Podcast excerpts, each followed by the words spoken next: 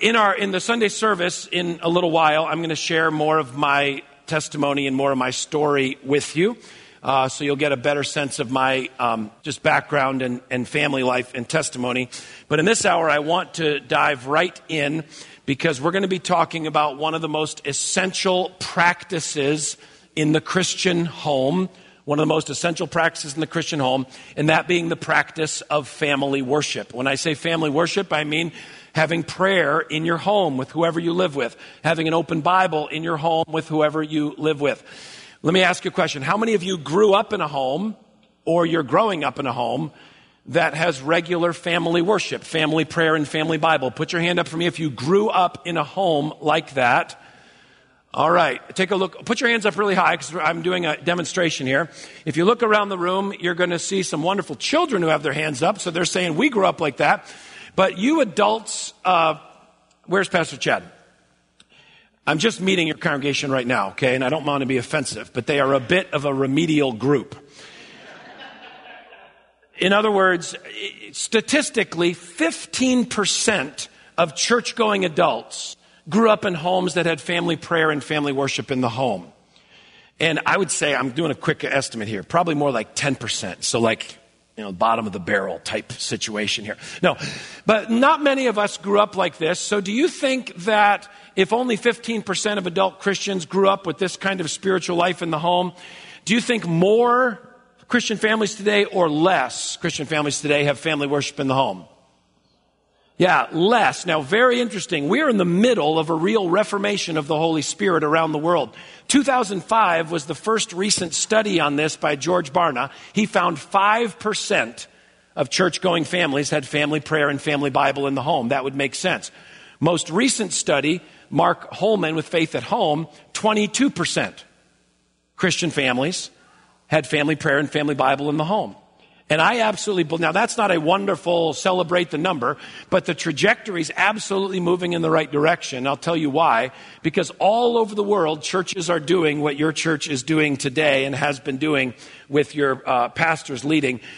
God is calling the hearts of parents and grandparents to the hearts of their kids and calling families back to this model of, hey, our faith has to begin at home, and we're going to reach the world for Christ through a partnership of the church and the home. So, in this opening session, we're going to talk about family worship. I'm going to give you a, a, biblical foundation for it, a historical foundation, some principles, and then some practice. So, we're going to dive right in. Biblical foundation uh, for family worship, and I'm realizing that my slides need to switch here. Oh, more pictures of AV. Let's go. How about that? How do those pictures sneak in there? I don't have any idea. All right, you all got handouts, right? So track along with me if you would. Let's talk about a theological foundation for this. First of all, that the family is God's primary vehicle for the evangelism and discipleship of children. Sorry for the churchy words there. The family is the place where kids and grandkids are introduced to Jesus. And the family is the place where their faith is primarily nurtured. We are going to spend a, a, a, fair amount of time in Deuteronomy chapter 6 this morning. But uh, this is a, a central passage in the Bible, not because Rob says it's a central passage, but because Jesus says it's a central passage. We call it the Great Commandment. You're probably familiar with it. Love the Lord your God with all your heart, with all your soul, and with all your strength. And these commandments that I give to you today are to be upon your hearts. The very next verse now, God speaks to the home and he speaks to parents and grandparents. Teach them diligently to your children. In other words, if you want to love me and you've got kids and grandkids, nieces, nephews, help them love me. If you want my word in your heart, mission number one is help the little ones have my word in their heart as well. And then this next principle that family worship is the engine that powers the Christian family. So remember, the family is the vehicle to introduce kids and grandkids to Jesus. Family worship, these few moments of family prayer and family Bible, that's the engine that powers the vehicle. Let me show you this in Deuteronomy 6. Love the Lord your God with all your heart, with all your soul, with all your strength. These commands I give to you today are be upon your hearts. Mission number one, teach them diligently to your children. And where are we going to start? Look at this next verse. So powerful. Talk about them The them is the Word of God, the things of God. Where? When you sit at home. I'm going to go over this a couple times today. Love God with all your heart. Yes, Lord, I want to love you. Where do I start? Open my book at home with your family. Talk about me at home with your family. Have you ever had conversations with your kids about how things were different when you were growing up? I uh, usually travel with, with one or more of my children. Unfortunately, my son got under the weather a little bit yesterday, so I'm solo. And I ask my kids whenever we travel, I want you to get two questions ready for dad so that we have some things to talk about. I want you to ask me one question about my life growing up, and I want you to ask me any other question you want about uh, God or the Bible or our faith. Like, I don't know if I have answers to your questions, but at least we'll talk about it. So we're on a trip recently, and my, uh, my I guess they would have been uh, 12 and 8, my boys. They said, Dad, tell us about TV when you were growing up. I'll tell you about TV. So, first of all, I explained the thing, the big rectangular giant thing that we had. And the, the, the, two, three, four, the big dial on the front and that UHF thing. And I, the rabbit ears where you had to have your little brother stand on a chair with aluminum foil and like this so that you could get the, the channel to come in right. And then I told him about the TV guide. Sunday paper, TV guide, little magazine comes and it tells you what shows are on at what time on what channel. So if you want to watch the, the Fall Guy at, at Tuesday night at 7, you have to turn your set onto channel 3 at that time. And if you don't turn your set on the TV at that time, you can't watch it.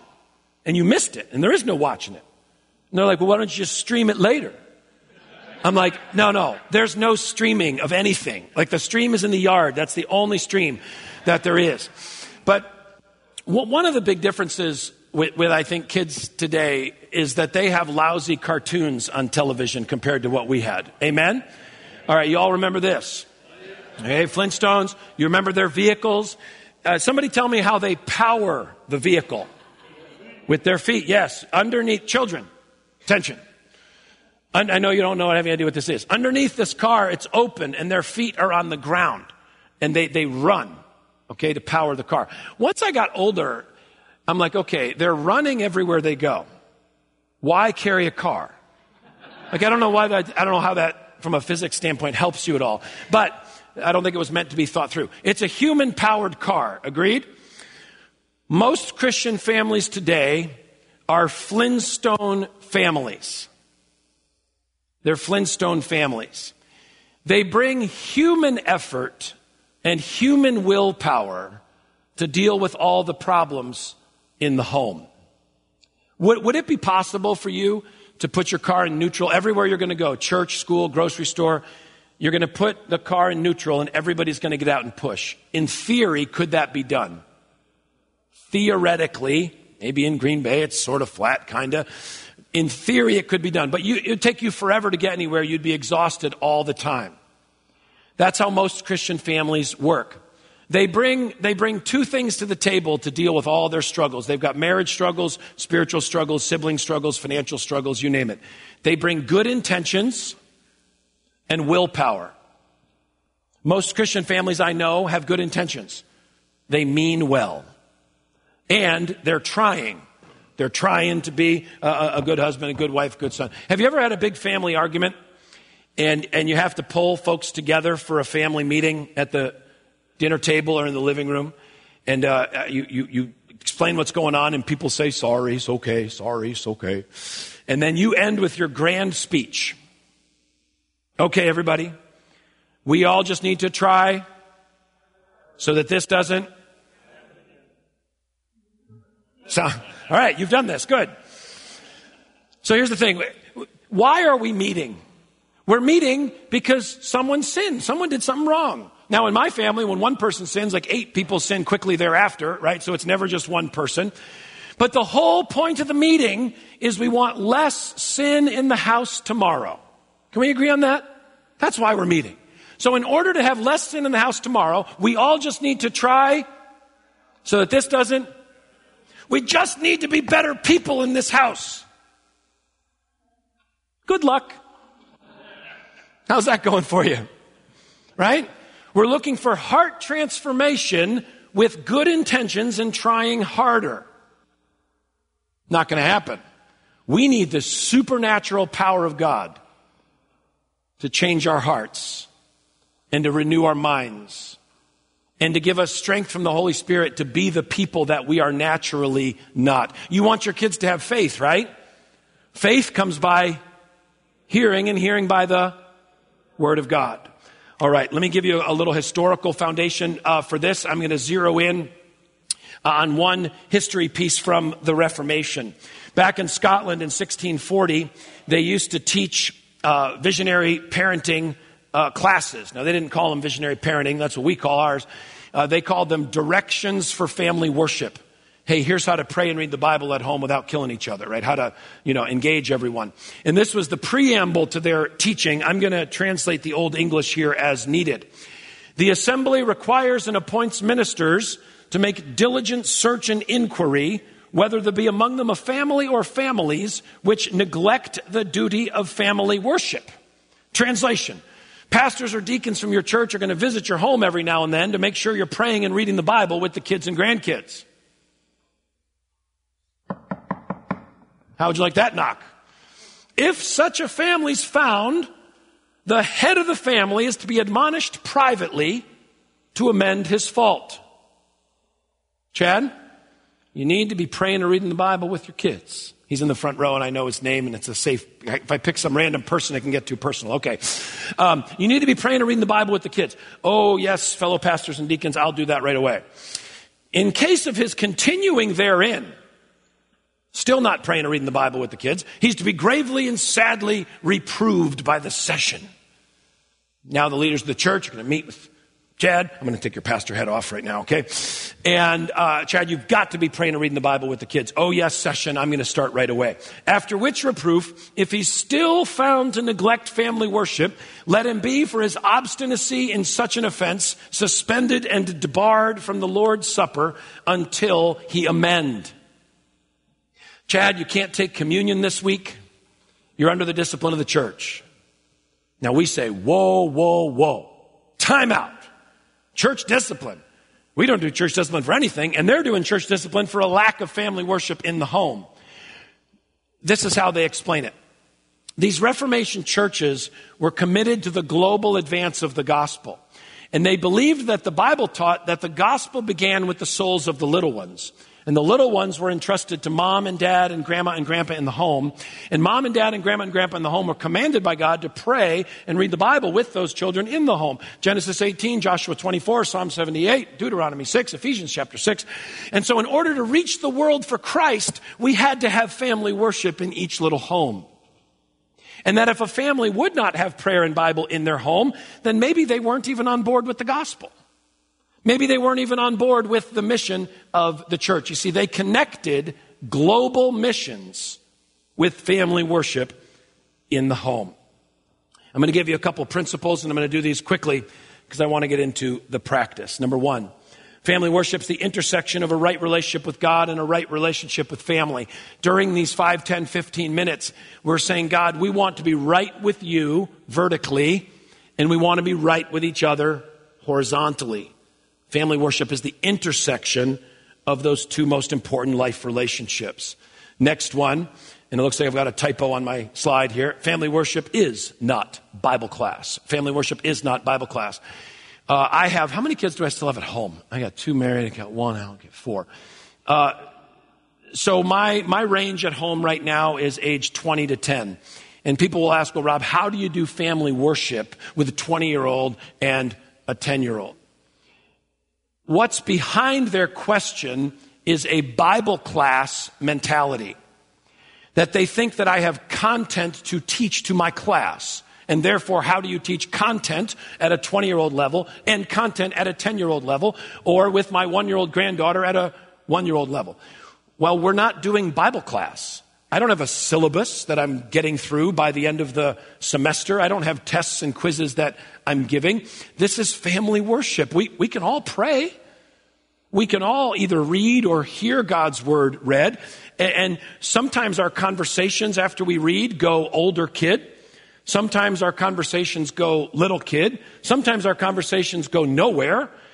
Sometimes I get the sense that my little congregation is eager to conclude. I'm just like picking up the vibe that they're like ready to be done. So if I sense my little congregation is eager to conclude, what do I do? It starts with a C. I conclude. Yeah. I go, hey, are you guys like tired and you want to kind of wrap things up? Yeah, Dad, that'd be good. We're pretty exhausted. Let's wrap it up. Okay, who wants to pray? Right now, as for me and my house, we will serve the Lord. It's okay. Right, we're going to try again tomorrow. Uh, sometimes, sometimes family worship in my house looks like this. Kids, your dad's exhausted. Let's pray. God, help these children fall asleep fast. Amen. Now, all of you go to bed. You're like, that's family worship? Yeah, that's family worship. That's not very good. No, it's not very good. It's just all I've got right now. You understand? So sometimes it's a, it's a text of a scripture. Sometimes it's a scripture scribbled on the napkin if dad leads for work, whatever it is. Um, uh, but it's not Bible class. All right, last one. Family worship prepares children for worship in the family of God. Kids who have family worship in the home have their little spirits practiced up for worship with their big family. They learn to pray with other people. They learn to hear God's word read. They learn to respond in their heart to God's word. They learn to sing. Don't mean to weird you out. We'll talk about that in just a minute. And kids who don't have family worship in the home oftentimes find what happens in here with their big family to be a little odd. Now, this is particularly true, and I know this is not uh, your church, but in the 20th century, we had some churches that kids and teenagers never came in here except for Christmas and Easter. Because those were the two Sundays we couldn't get enough volunteers for them to do their classes. So let's think about that. A child grows up in that church, right? Birth to 18. Okay? They only see their mother or father worship God in the community of the saints 36 times in their whole life. Twice a year. And then we're shocked when they think that, well, I don't know if I want to be a part of this after they leave the home. They were never a part of it. That's a sermon for another day.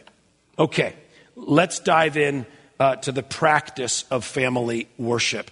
I want you to write these uh, six things down. I think it's on the back side of your sheet. Talk about the practice of family worship. I'm going to give you six elements. We're going to talk through each one of these elements.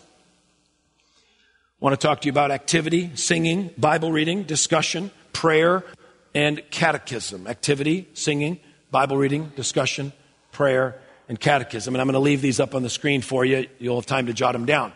But while you're doing that, super important that you hear this. My message for you this morning is not, not, not, not, not when you have the grandkids over with your kids, with your nieces, nephews, thou shalt do one, two, three, four, five, six. Am I clear? Not the message. I am giving you six tools in your toolbox. Sometimes you're going to reach in and take out number four. Sometimes you're going to reach in and take out number one and number six. You're going to mix and match based upon the day and the mindset and the availability and the preparation and who's there and all of that. I'm just giving you tools in the toolbox that you are going to, to choose from. So let me walk through each one of these. Some of the best family worship times in our house come when I am prepared or I've put a little preparation into an activity, into an object lesson, into a game. Now, this is particularly effective for elementary school age kids and grandkids. In fact, when we have our lunch hour together, I'm going to do some of these because we're going to have all the kids together, and I'm going to be doing very intentional, multi generational teaching. By the way, the lunch hour is for everybody in the whole church. We're talking about healing family relationships and principles that'll help uh, everybody. So I hope that you all stay. But here's my problem with like activities and object lessons. My problem is, is that I am not creative and I hate crafts. They, they paralyze me. You know, you can teach your kids a great gospel lesson with popsicle sticks and glue. Here's what you do. Da, da, da, da. Well, that ain't happening because I don't know where that stuff is. Well, it's in the drawer right over there. That's too far. You know, I'm not, I'm not doing that. So we need object lessons that are like bottom of the barrel, easy fruit to pick. So we do in our family a fair amount of Bible charades. Remember charades? You act something out and people have to guess what it is. So we say, hey, is there a, a Bible history? We call them histories, not stories. Uh, does anybody have a Bible history that you want to act it out for us silently and we'll guess what it is? My boy Ray, he's 14 now. Let me grab my water here real quick. He's 14 now. But when he was younger, when he was six, seven years old, he, um, he was a very gifted dyer. Like, oh, oh, oh. Like, he died good. So, if one of his older siblings had a Bible history they wanted to do, and they say, Well, I need Ray to act this one out. Well, you know somebody's going to die.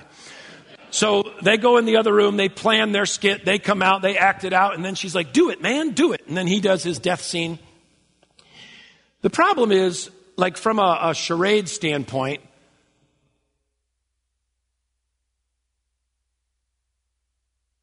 problem is from a charade standpoint that so many people die in the Bible that it doesn't like narrow down what am I watching here? Who's dying now? But we're, yeah, we're, we're doing Bible charades. Uh, sometimes, uh, sometimes I've done like little puppet shows. And you're like, oh, okay, I get it now. You're like a puppet guy with a puppet theater. No, I have a sock and a coffee table.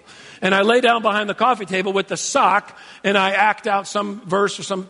I have, you know, I don't have a ton of shows, but I do have a favorite show. Would you like me to do it for you right now? All right, let's do the puppet show right now.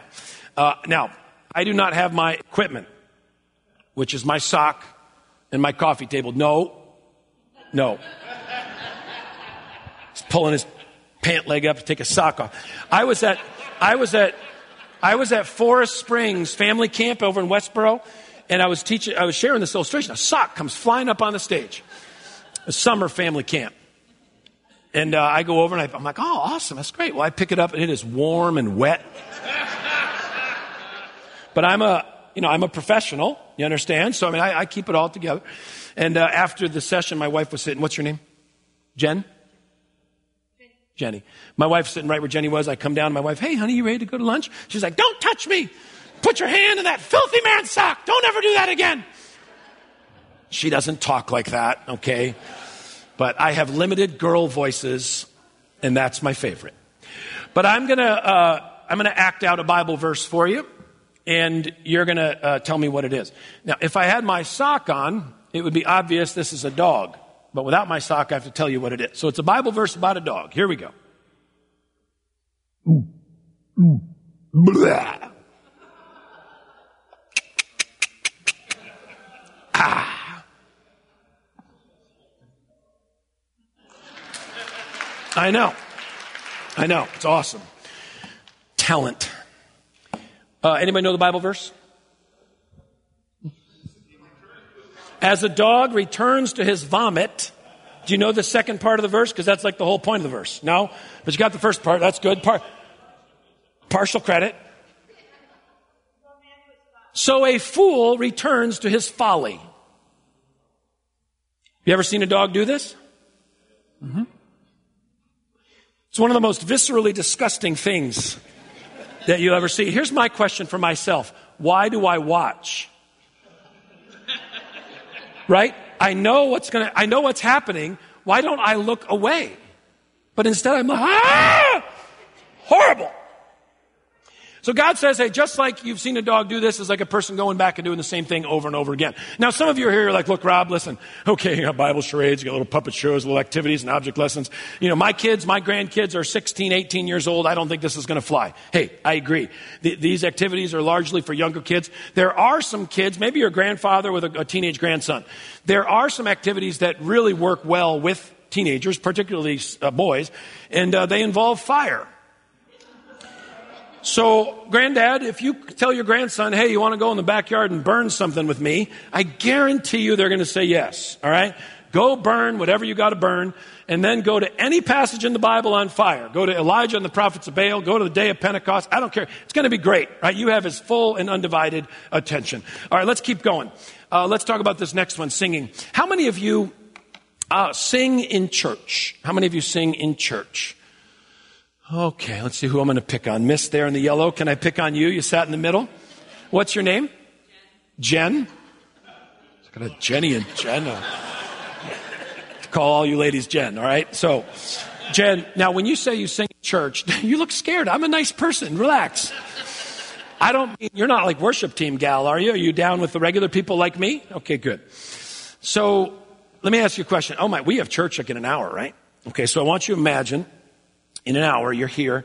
And right now, you've got an empty seat next to you. You may change that after my illustration. But I want you to imagine during church that a, a visitor comes, a guest comes, new person, and they sit right next to you. Would you still sing during the church service in an hour? You would? Really? Okay. I didn't set that up properly. Because, honestly, I drove up last night, it was a little foggy. This is a new person. Uh, stranger danger. You ever heard that before? Right? Unknown human. Would you still sing out loud next to an unknown human in one hour? Tell the truth. You would? Wow. Very impressive. Raise your hand. They were like, leave her alone. Raise your hand if you're just like Jen that you would sing next to a total stranger in about an hour. Wow. I am impressed. I take back what I said about, I called them a remedial group. Was that a part of my opening, like ingratiate myself? To, all right, that was a bad idea. Um, and I believe you. Thanks, you did great. Good job. See, that wasn't bad. I'm a nice guy. Um, so you'll sing next to a total stranger out in public, right? But as soon as I say, hey, how about singing at home with your family? You're like, I don't know, that's pretty awkward. In public, total strangers, no problem. Home with loved ones, yeah, no, we're not, we're not doing that. So God has given us this uh, uh, um, invitation to sing to Him as a way to enter His presence and to worship Him. And uh, you can do it all sorts of different ways. We, a lot of times, will pick a worship song on YouTube and put it up on the TV. We got the lyrics on the screen and we'll sing, uh, we'll, we'll, sing with that. Um, my favorite part of, of Christmas and Easter is sometime in the afternoon, Amy's mom, uh, grandma, she's going to sit down at the piano. All the kids and grandkids, nieces, nephews, friends, and neighbors are gathering around, and we're going to sing. I'm in that room sometimes, and I'm pinching myself. I grew up with one alcoholic grandmother that didn't know Jesus. That is totally normal to my kids. Totally normal. What else would you do for half an hour on Christmas afternoon or Easter afternoon? but have grandma sit down at the piano and we're going to sing our praise and thanks to Jesus. Now, again, if you go home, I gave you tools in the toolbox, right? If you go home and you've got 16, 18, 20, and you say, we're going to start singing together, okay, go for it. I don't know how well that's going to go. But if you've got two, four, and six at home, and you go home and you start singing together, what do two, four, and six do? Woohoo, let's go. And you grow into a family that enjoys the blessing of worshiping God uh, at home. All right, let's talk about Bible reading. Let's talk about Bible reading. The question that we always get is Do you have a curriculum? Do you have a guide? Do you have a book? Do you have a curriculum, a guide, a book? We ask that because most of us didn't grow up like this. We ask that because we feel a little insecure or unsure of what to, to do. So I get it and I understand that. I'm going to give you a two answers, a small answer and a big answer. The small answer is sure. There's lots of curriculums out there. I brought two of ours with me today. We have a family worship guide through the book of Genesis. Next edition of that is Exodus to Deuteronomy. And here's what we give you every week. They're right out there on the table. We give you, every week, we give you an activity songs to sing, scriptures to read, questions to talk about, prayers to pray, catechism, stuff for toddlers, stuff for teenagers. So there's lots of um, curriculums out there or guides or books that'll help you with family worship. But I want you to forget about that for a second because let me give you the curriculum. Take your Bible, open it, read it as if it were the very words of God and that you believed it with all your heart. That's the curriculum. You want your kids to have faith? Faith comes by hearing and hearing by the word of God. So we're just, you know, all of you parents and grandparents, I know, I don't I haven't met you, but I guarantee you that you're faithful to physically feed your children. Guaranteed. That you do everything in your power to make sure they are well fed physically. But Jesus says man does not live by bread alone, but every word that proceeds from the mouth of God. And the reality is, and I'm going to share more of my testimony with you in the next hour because it's ugly at times. The reality is, and I spent many years doing this, feeding my children physically while completely neglecting to feed them spiritually in the house. So central to my challenge for all of you today uh, is to make sure that your spiritual meals for your children are a top, uh, top priority. Let's talk about this next one. Let's talk about discussion. We're going to, after we read, we're going to ask two fundamental questions. We're going to ask what truth do we learn from this passage, and how does this truth apply to our lives? What truth do we learn from the passage? How does this truth apply to our lives? Frequently, we skip the first one and we just go right to application or how it might affect how we live. But if you skip the truth piece, you skip the foundation upon which the application is built. And as I said, sometimes the discussion in our family goes toward older kids, sometimes it goes toward younger kids, sometimes it goes nowhere, and that is totally fine, right? No stress, no anxiety. If it goes well, great. If it doesn't, that's fine. Um, if family worship is worth doing, it's worth doing poorly. Let me tell you like what, what real, like a great family worship time would look like in our house. First of all, we all have our white robes on. And the light is shining down from heaven upon us. And we have about an hour set aside. There's nobody rushing off to this and rushing off to that. I have got an amazing game object lesson that the little kids are going to love. We are not watching worship on YouTube. All the kids are breaking out their instruments for live family worship, and they're practiced and prepared. Uh, not only do I know what we're reading, but I know what I want to share from the reading. God's word is going to work so powerfully in our hearts that it's going to lead us to confess our sins one to another. We are then going to go into our time of prayer where we're going to pray for our family and the lost and our neighbors and global missionaries, and we're going to wrap it all up with our catechism. That, my friends, is family worship. That's the way it ought to be. How often do I get what I just described? Who said that? Tell me your name again. Roman, that's right. Roman, listen, you and I met out there. I thought we made a connection. See, Roman, most of the folks in here, I asked the question, I said, How often do I get that? And you see, I, am up here, I see everybody. They're like, Oh, Rob, you know, probably not that often. You see that? You see like the graciousness? But Ramon, what does he shout? Never. It's so hurtful. But truthful. you see, listen, here's my point. You see, if, if that's what family worship is, right? Everybody's there, everybody's prepared, everything's like buttoned up, all the I's dotted and T's crossed, how often are we doing it? Maybe not never, but what, once a year? Once every two years? Better to have, remember my example before, kids, God help these kids fall asleep fast, amen. Better that every day than waiting a year to do whatever it is that I just described. Okay? Just start somewhere. Ask the Lord. My challenge for you, what's going on in your home right now as far as prayer and scripture and singing? And, and what's one small thing you could add between now and the end of the year? That's the challenge. And I'm trying to give you tools in your toolbox that would help you take some of these, uh, some of these baby steps.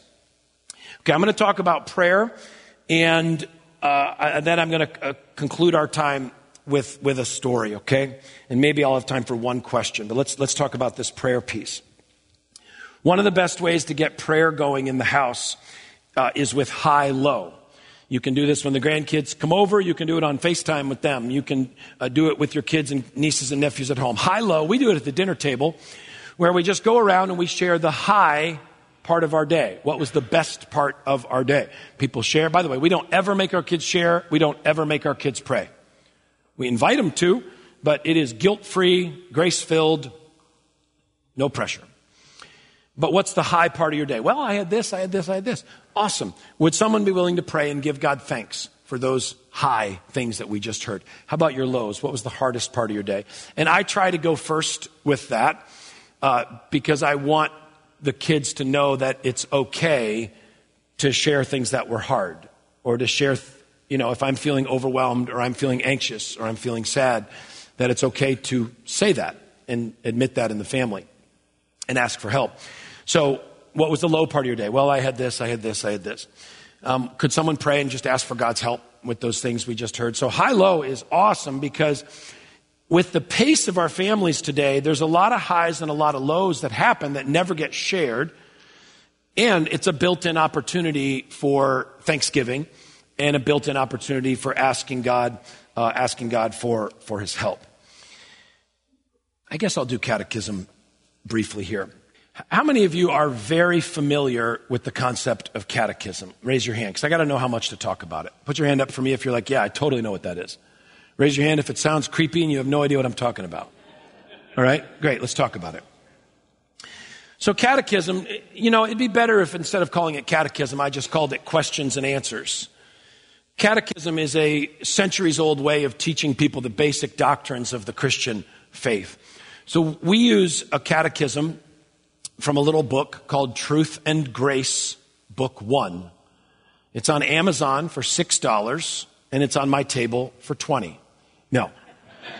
If I was a better businessman, it'd be on my table for 20, but it's on Amazon for 6. And if you talk to Pastor Chad, there's going to be uh, other catechisms that, you know what I mean, are, are in your denominational world. but I, you know, I've thought, I've thought over the years, you know, maybe I should like videotape Rienow family worship. So when I come to Green Bay and I'm talking to you, I could put a little clip of this, little clip of that. But no, not doing it. Too holy a moment. Remember the white robes, the light shining down upon us. I can't, you know, violate that with including you people on video. Uh, no, it's not like that. It's like, hey, don't bite her. And where is that kid? And all that. So we're super normal uh, just like you. But the catechism part is, is, is really cool. It might sound boring, but it's not. So imagine Millie, my 16 year old, she gets to be the catechizer, which means she gets the book of the questions. So she asks her little brother, Rush, question one Who made you? Answer Rush says, God made me. Correct, little brother. All right, little brother Ray. What else did God make? God made me and all things. Ding, ding, ding. Correct. Okay, big sister Lainey, why did God make you and all things? For his own glory. Correct again. All right, big brother JD, trying to keep my kids straight. Um, how can you glorify God? By uh, loving him and doing what he commands. All right, next question. Why should you glorify God? Because he made me and takes care of me. Basic questions that go all the way through the basic doctrines of the Christian faith. The beauty with catechism, catechism is especially awesome for any parent or grandparent that is feeling maybe insecure in their own faith. Maybe they're a new Christian. Maybe they didn't grow up like this. Maybe they're like, man, I don't even know where my foundations are in the faith. Catechism's great because you need to be catechized. You need to be systematically taught the basic doctrines of the Christian faith. And in order to be a spiritual leader for your family, all you have to do is stay one question ahead. Right? So, children, question number one Who made you? Okay, now next week we're going to talk about what else did God make. God made me in all things, so I got to keep my mind spinning on the next question. Okay, final challenge for you before I pray and, and we prepare for the worship service. I want to challenge you to create a family worship room in your home. Each one of the rooms in your apartment, wherever you live, your home, your condo, has a name. So you have a bedroom because you go to bed there. Maybe you have a dining area because you dine there. You have a kitchen because you kitch there. You have a playroom because you play there. We have a family worship room in our house. In the middle of the family worship room is the prayer table. Bought the prayer table at IKEA. Y'all have IKEA this far north? Huh? Yes. No, Milwaukee? Does that count? All right. You take a sled dog trip down there or something? Okay. Well, IKEA, I, I buy my furniture, you know, IKEA has a whole like row of prayer tables. It's a special religious section. You have to ask the guy and he'll take you back to them. But it's, it's rectangular and knee high. What do normal humans call this table? Coffee table, correct. That's not what we call it. We call it the prayer table because when we pray, we're going to be around that table. We also have these two long puffy things that people sit on. What are those called? Yes, couches, correct. We also have a couple of uh, little square tables with lamps. Ooh, end tables, interior design, let's go. Picture the room for me. What do normal humans call the room? Living room. I was in Georgia. A woman said, That's the parlor. I'm like, what are you talking about? I was preaching in India and everyone said, that's the drawing room. the room we draw our guests into. Hmm. Told them they were wrong, and it's the living room. It's very culturally sensitive of me. No, I just found that fascinating. Okay. So yeah, it's just our family room, but that's not what we call it. What do we call it? Family worship room. Because that's the most important thing that happens in the room. And it gets built into the culture of the house. Hey, time to clean up. Ray, you're in charge of the kitchen. Millie, you're in charge of the family worship room. Hey, dad left his drink on the prayer table. Can you grab that for me? See, it's just kind of built into the way we, the way we talk. Let me tell you a story. Uh, about 10 years ago now, we moved. And my 20 year old daughter, who would have been 10 then, we're, we're out with the real estate agent looking for a new house to, to rent at that time. And we're visiting different, different homes. And this happened on two occasions, so it really got burned into my mind. We come to a house, we're going to go take a look, and my daughter Lainey, 10 year old daughter, she's the eager beaver, she wants to get in there and check this thing out. So the real estate agent is opening the door, Lainey's down here, she wants to get in, and then I'm, I'm next in line. So you're going to be me, I'm going to be Lainey, so you get to see what I saw, all right? Real estate agent opens the door. Lainey jumps into the entryway of the house and goes like this Dad, this could be the family worship room. Now we're getting somewhere. Here's my question for you Why is the 10 year old looking for the family worship room? She knows that we are a very needy group of people. And this is something that the Lord showed me at that time that I think is so important. The driver for family worship is not discipline. This is important. We need to do it. I, I think discipline's valuable. Don't get me wrong. The driver for family worship is neediness. That the mom, the dad, the grandma, the grandpa is spiritually needy. We are hungry for this meal with the Lord. We are needing ourselves to bring our family together into His presence, to pray to Him, to lay our needs before Him, to have this meal from His Word, as opposed to sit down, kids, this is Bible class. And I think that that spirit of neediness then spreads into the hearts of our kids and then prepares them for a lifetime of childlike faith, which is what the Christian life uh, is, is all about. So I'm going to uh, pray because we've got some time in between the services. But I'm with you all, not all day, but most of the day. In between times, please come to me, talk to me. I'd love it. Uh, our resources are out there at the resource table. I can help you with some of that. And uh, we'll be back together for worship in just a few minutes. But let's pray. Heavenly Father, every one of our families is struggling and falling short. Every one of our families is spiritually needy. And we, we fall short, especially at home. So I ask God that you would use today, in the power of your Holy Spirit, through the truth of your word, to turn our hearts to the ministry of our families. Give us fresh vision for how our families can grow together in faith, how we can be sanctified through the power of your Holy Spirit, and how our families can just increasingly shine for Christ. I pray this in Jesus' name. Amen. Amen.